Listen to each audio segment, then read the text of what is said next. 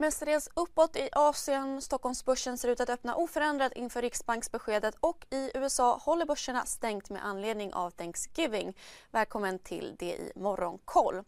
Vi börjar i Asien där börsen har öppnat. Hongkong stiger närmare 1 medan börserna i Fastlandskina däremot backar svagt och det är efter att antalet covidfall per dag steg till rekordhöga drygt 30 000 igår där en majoritet inte uppvisar symptom. Idag utökas restriktioner på flera håll. Även staden Chenzhou med Apples största iPhone-fabrik Foxconn stängs ner.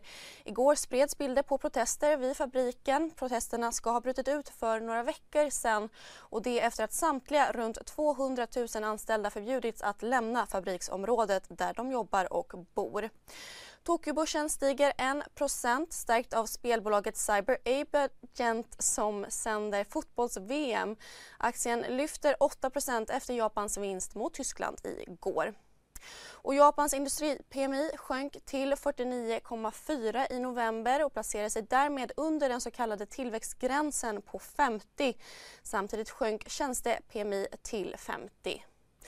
Vidare har Sydkoreas centralbank som väntat höjt räntan med 25 punkter till 3,25 procent.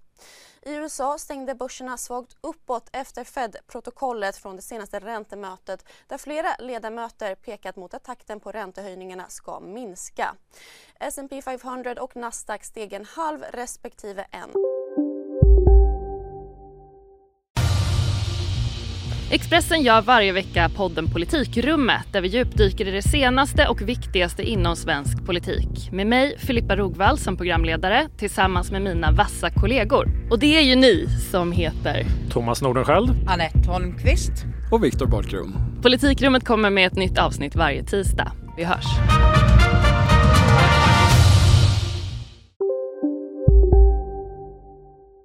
procent.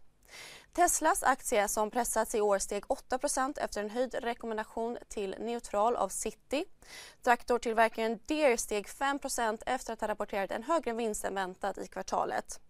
Och den amerikanska konkurrensmyndigheten kommer med största sannolikhet att blockera Microsofts planerade köp av spelutvecklaren Activision Blizzard. Det enligt källor till Politico. Affären uppgår till 75 miljarder dollar. Så Sverige där fullt fokus är på räntebeskedet idag. Riksbankens senaste prognos pekade på en höjning om 50 punkter från nuvarande 1,75 procent. Samtidigt är konsensus bland analytiker en höjning om 75 punkter. Bland bolagen avgår e-handelsbolaget Peers VD efter sex år på posten för en roll på CVC. Byggbolaget Infreas VD sparkas efter fem år på sin post och bygghandlaren BHGs finanschef kan få böter från Finansinspektionen. Det är för aktieköp som gjordes två veckor innan rapportsläppet i oktober. Och det trots att resultaten då redan var kända för marknaden, rapporterar DI.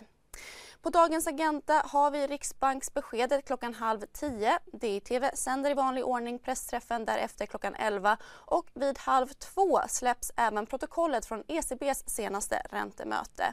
Vi har även med oss strålterapibolaget Elektas VD om deras tredje kvartalsrapport och det följer ni i Börsmorgon om en liten stund.